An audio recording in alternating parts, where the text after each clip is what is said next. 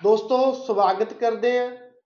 ਹਮੇਸ਼ਾ ਜਿਹੜੀ ਨਵੀਂ ਇਨਫੋਰਮੇਸ਼ਨ ਜਾਂ ਨਵੀਂ ਅਪਡੇਟ ਗਵਰਨਮੈਂਟ ਆਫ ਕੈਨੇਡਾ ਜਾਂ ਇਮੀਗ੍ਰੇਸ਼ਨ ਵੱਲੋਂ ਆਉਂਦੀ ਹੈ, ਮੇਰੀ ਕੋਸ਼ਿਸ਼ ਰਹਿੰਦੀ ਹੈ, ਮੈਂ ਹਰ ਇੱਕ ਅਪਡੇਟ ਤੁਹਾਡੇ ਤੱਕ ਲੈ ਕੇ ਆ ਸਕਾਂ, ਤੁਹਾਨੂੰ ਇਨਫੋਰਮੇਸ਼ਨ ਦੇ ਸਕਾਂ, ਜਿੰਨਾ ਕੁ ਹੋ ਸਕੇ, ਤਾਂ ਜੋ ਇਸ ਤੋਂ ਤੁਹਾਡਾ ਕੋਈ ਬੈਨੀਫਿਟ ਹੋ ਸਕੇ ਜਾਂ ਤੁਹਾਡੇ ਕਿਸੇ ਰਿਸ਼ਤੇਦਾਰ ਦੀ, ਦੋਸਤ, ਮਿੱਤਰ ਦੀ ਐਪਲੀਕੇਸ਼ਨ ਲੱਗੀ ਆ ਉਸ ਨੂੰ ਬੈਨੀਫਿਟ ਮਿਲ ਸਕੇ। ਕਿਉਂਕਿ ਮੈਂ ਹਮੇਸ਼ਾ ਕਹਿਣਾ ਜਿਹੜਾ ਅੱਜ ਦਾ ਸਮਾਂ, ਉਹ ਅਪਡੇਟ ਰਹਿਣ ਦਾ ਸਮਾਂ।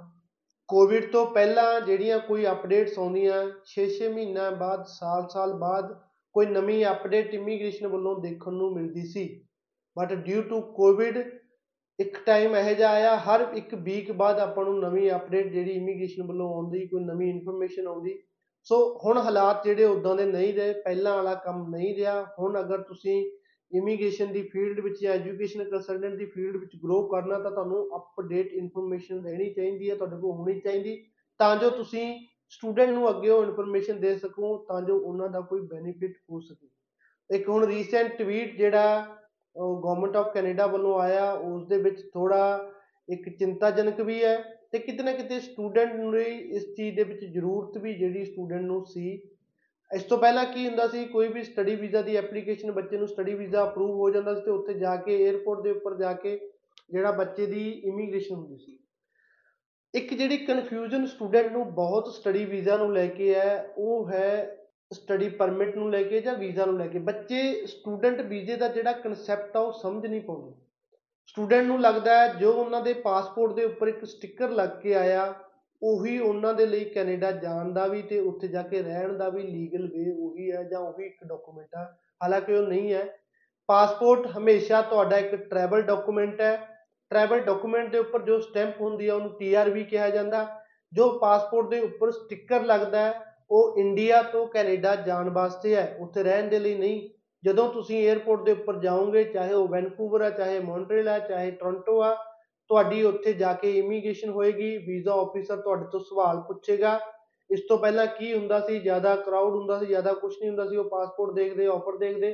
ਤੁਹਾਨੂੰ ਇੱਕ ਸਟੱਡੀ ਪਰਮਿਟ ਦਿੰਦੇ। ਸਟੱਡੀ ਪਰਮਿਟ ਹੀ ਤੁਹਾਡਾ ਇੱਕ ਲੀਗਲ ਵੇ ਹੈ ਉੱਥੇ ਰਹਿਣ ਦਾ। ਜ਼ਿਆਦਾਤਰ ਜਿਹੜਾ ਸਟੱਡੀ ਪਰਮਿਟ ਹੈ, ਉਹ ਜਿੰਨੇ ਟਾਈਮ ਦੀ ਤੁਹਾਡੀ ਸਟੱਡੀ ਆ, ਉਸ ਤੋਂ 4 ਮੰਥ ਜ਼ਿਆਦਾ ਸਮੇਂ ਦਾ ਮਿਲਦਾ। ਸਟੱਡੀ ਪਰਮਿਟ ਹੀ ਇਹੋ ਜਿਹਾ ਡਾਕੂਮੈਂਟ ਜਿਹੜਾ ਤੁਸੀਂ ਉੱਥੇ ਜਾ ਕੇ ਸਰਵਿਸ ਕੈਨੇਡਾ ਦੇ ਆਫਿਸ ਲੈ ਕੇ ਜਾਣਾ ਕਾਲਜ ਲੈ ਕੇ ਜਾਣਾ ਬੈਂਕ ਲੈ ਕੇ ਜਾਣਾ। ਉੱਥੇ ਤੁਹਾਡਾ ਪਾਸਪੋਰਟ ਨਹੀਂ ਤੁਹਾਡੇ ਤੋਂ ਕੋਈ ਪੁੱਛੇਗਾ, ਜ਼ਿਆਦਾਤਰ ਪਲੇਸਿਸ ਦੇ ਉੱਪਰ ਤੁਹਾਡਾ ਸਟੱਡੀ ਪਰਮਿਟ ਕੰਮ ਆਉਂਦਾ। ਬਟ ਕਈ ਵਾਰ ਕੋਈ ਬੱਚਾ 에ਅਰਪੋਰਟ ਦੇ ਉੱਪਰ ਚੰਗੇ ਤਰੀਕੇ ਦਾ ਆਨਸਰ ਨਹੀਂ ਦੇ ਪਾਉਂਦਾ, ਅਗਰ ਕੋਈ ਆਫੀਸਰ ਉੱਥੇ ਪੁੱਛਦਾ, ਤਾਂ ਉਸ ਨੂੰ ਉਹ ਸਟੱਡੀ ਪਰਮਿਟ ਥੋੜੇ ਟਾਈਮ ਦਾ ਵੀ ਦੇ ਦਿੰਦੇ ਆ ਵੀ ਤੁਸੀਂ ਇੱਕ ਵਾਰੀ ਸਟੱਡੀ ਕਰੋ, ਉਸ ਤੋਂ ਬਾਅਦ ਕਾਲਜ ਇਨਰੋਲਮੈਂਟ ਲੈਟਰ ਲੈ ਕੇ ਤੁਸੀਂ ਆਪਣਾ ਜਿਹੜਾ ਸਟੱਡੀ ਪਰਮਿਟ ਐਕਸਟੈਂਡ ਕਰਾ ਸਕਦੇ ਹੋ। ਬਿਲਕੁਲ ਕਰਵਾ ਸਕਦੇ ਹੋ ਸਟੱਡੀ ਪਰਮਿਟ ਐਕਸਟੈਂਡ ਕਰਾਉਣ ਦੇ ਵਿੱਚ ਕੋਈ ਵੀ ਪ੍ਰੋਬਲਮ ਜਿਹੜੀ ਨਹੀਂ ਆਉਂਦੀ। ਹੁਣ ਜਿਹੜਾ ਟਵੀਟ ਹੈ, ਉਹ ਚਿੰਤਾਜਨਕ ਕਿਉਂ ਆ? ਉਸ ਦੇ ਵਿੱਚ ਕਲੀਅਰਲੀ ਕੀਤਾ ਗਿਆ ਕਿ ਇਮੀਗ੍ਰੇਸ਼ਨ ਦੇ ਵਕਤ ਆਫੀਸਰ ਜਿਹੜੇ ਬਾਰਡਰ ਦੇ ਉੱਪਰ ਹੈਗੇ ਨੇ, ਉਹ ਤੁਹਾਡੀ ਇਮੀਗ੍ਰੇਸ਼ਨ ਦੇ ਲਈ ਤੁਹਾਡੇ ਤੋਂ ਸਵਾਲ ਪੁੱਛਣਗੇ, ਤੁਹਾਡੀ ਫਾਈਲਿੰਗ ਦੇ ਰਿਲੇਟਡ ਡਾਕੂਮੈਂਟ ਵੀ ਤੁਹਾਡੇ ਤੋਂ ਉਹ ਮੰਗ ਸਕਦੇ ਆ ਤੇ ਜਿਹੜੀ ਇਨਫੋਰਮੇਸ਼ਨ ਉਹ ਤੁਹਾਡੇ ਤੋਂ ਮੰਗਣਗੇ, ਉਹ ਤੁਹਾਨੂੰ ਦੇਣੀ ਪਊਗੀ। ਇਨਫੋਰਮੇਸ਼ਨ ਕਿਵੇਂ? ਇਨ ਕੇਸ ਤੁਹਾਡਾ ਆਫਰ ਡੈਫਰ ਹੋਇਆ, ਤਾਂ ਉਹਨਾਂ ਨੇ ਪ੍ਰੀਵੀਅਸ ਆਫਰ ਦੇਖਣਾ ਡੈਫਰ ਹੋਇਆ ਆਫਰ ਦੇਖਣਾ ਈਵਨ ਤੁਹਾਡੀ ਈਮੇਲ ਦੇ ਵਿੱਚ ਕਾਲਜ ਵੱਲੋਂ ਮੇਲ ਆਈ ਆ, ਕਿਵੇਂ ਆਈ ਆ, ਤੁਸੀਂ ਕੀ ਈਮੇਲ ਪਾਈ ਆ, ਹਰ ਇੱਕ ਚੀਜ਼ ਉਹ ਦੇਖ ਸਕਦੇ ਆ। ਇਸ ਦੇ ਨਾਲ ਨਾਲ ਵੀਜ਼ਾ ਫਾਈਲਿੰਗ ਕਰਦੇ ਸਮੇਂ ਜਿਹੜੇ ਜਿਹੜੇ ਡਾਕੂਮੈਂਟ ਤੁਸੀਂ ਨਾਲ ਲਗਾਏ ਆ, ਉਹ ਡਾਕੂਮੈਂਟ ਵੀ ਤੁਹਾਡੇ ਤੋਂ ਮੰਗ ਸਕਦੇ ਆ, ਪੁੱਛ ਸਕਦੇ ਆ ਮੋਸਟਲੀ ਫਾਈਨੈਂਸ਼ੀਅਲ ਡਾਕੂਮੈਂਟ ਇਸ ਤੋਂ ਪਹਿਲਾਂ ਮੌਂਟਰੀਅਲ 에ਅਰਪੋਰਟ ਦੇ ਉੱਪਰ ਕਈ ਵਾਰ ਹੋਇਆ ਕਿਊਬੇਕ ਦੇ ਵਿੱਚ ਵੀ ਇਨਕਮ ਦੇ ਪ੍ਰੂਫ ਪੇਰੈਂਟਸ ਦੇ ਵੀ ਬੱਚੇ ਤੋਂ ਮੰਗੇ ਗਏ ਆ ਵੀ ਤੁਹਾਡੇ ਪੇਰੈਂਟਸ ਨੂੰ ਆਈਟੀਆਰ ਦਿਖਾਓ, ਜੋ ਤੁਸੀਂ ਫਾਈਲਿੰਗ ਦੇ ਵਕਤ ਲਗੀਆਂ ਬਟ ਟੋਰਾਂਟੋ, ਵੈਨਕੂਵਰ ਦੇ ਵਿੱਚ ਇਦਾਂ ਦੀ ਪ੍ਰੋਬਲਮ ਨਹੀਂ ਆਈ ਬਟ ਹੁਣ ਆਉਣ ਵਾਲੇ ਸਮੇਂ ਦੇ ਵਿੱਚ ਐਕਸਪੈਕਟ ਕੀਤਾ ਜਾ ਸਕਦਾ ਵੀ ਇਦਾਂ ਦੀ ਇਨਫੋਰਮੇਸ਼ਨ ਸਟੂਡੈਂਟ ਦੇ ਕੋਲੋਂ ਪੁੱਛੀ ਜਾ ਸਕਦੀ ਹੈ। ਸੋ ਅਗਰ ਤੁਸੀਂ ਡੈਫਰ ਹੋਏ ਹੋ, ਤੁਹਾਡੀ ਐਪਲੀਕੇਸ਼ਨ ਡੈਫਰ ਹੋਈ ਹੈ, ਜਿਹੜੇ ਇਨਟੇਕ ਤੁਸੀਂ ਸੈਪਟੈਂਬਰ ਇਨਟੇਕ ਵੀਜ਼ਾ ਅਪਲਾਈ ਕੀਤਾ ਸੈਪਟੈਂਬਰ ਨਹੀਂ ਆਇਆ ਜਨਵਰੀ ਦੇ ਵਿੱਚ ਤੁਹਾਡਾ ਵੀਜ਼ਾ ਆਇਆ, ਤਾਂ ਉਸ ਦੀ ਸਾਰੀ ਦੀ ਸਾਰੀ ਡਿਟੇਲ ਜਿਹੜੀ ਉਹ ਤੁਹਾਡੇ ਕੋਲ ਹੋਣੀ ਚਾਹੀਦੀ ਹੈ।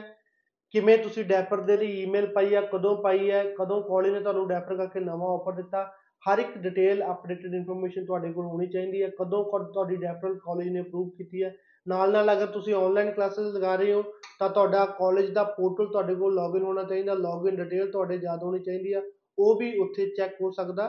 ਤੇ ਨਾਲ ਨਾਲ ਜੋ ਡਾਕੂਮੈਂਟ ਤੁਸੀਂ ਵੀਜ਼ਾ ਫਾਈਲਿੰਗ ਕਰਦੇ ਸਮੇਂ ਸਬਮਿਟ ਕੀਤੇ ਆ ਟਰਾਈ ਕਰੋ, ਉਹ ਸਾਰੇ ਦੇ ਸਾਰੇ ਡਾਕੂਮੈਂਟ ਵੀ ਜਿਹੜੇ ਆਪਣੇ ਨਾਲ ਲੈ ਕੇ ਜਾ ਸਕੋ। ਸੋ ਇੱਕ ਜ਼ਰੂਰੀ ਇਨਫੋਰਮੇਸ਼ਨ ਹੈ ਇਸ ਨੂੰ ਧਿਆਨ ਦੇ ਵਿੱਚ ਰੱਖਣਾ, ਤਾਂ ਜੋ ਇਦਾਂ ਨਾ ਹੋਵੇ ਕਿ ਸਾਰਾ ਕੁਝ ਕਰਨ ਤੋਂ ਬਾਵਜੂਦ, ਵੀਜ਼ਾ ਆਉਣ ਤੋਂ ਬਾਵਜੂਦ, ਚੰਗੀ ਟਿਕਟ ਲੈ ਕੇ ਉੱਥੇ ਟਰੈਵਲ ਕਰਨ ਦੇ ਬਾਵਜੂਦ ਵੀ ਤੁਹਾਨੂੰ 에ਅਰਪੋਰਟ ਦੇ ਉੱਪਰ ਜਾ ਕੇ ਕੋਈ ਨਾ ਕੋਈ ਪ੍ਰੋਬਲਮ ਦਾ ਸਾਹਮਣਾ ਕਰਨਾ ਪੈ ਸਕਦਾ। ਸਟੱਡੀ ਪਰਮਿਟ ਦੇਣ ਤੱਕ ਉਹਨਾਂ ਕੋਲ ਪੂਰੀ ਅਥਾਰਟੀ ਹੈ ਉਹ ਤੁਹਾਨੂੰ ਵਾਪਸ ਵੀ ਭੇਜ ਸਕਦੇ ਆ। ਇਹਦੇ ਵਿੱਚ ਕਦੇ ਵੀ ਤੁਸੀਂ ਉਸ ਦੇ ਉੱਤੋਂ ਇਨਕਾਰੀ ਨਹੀਂ ਕਰ ਸਕਦੇ।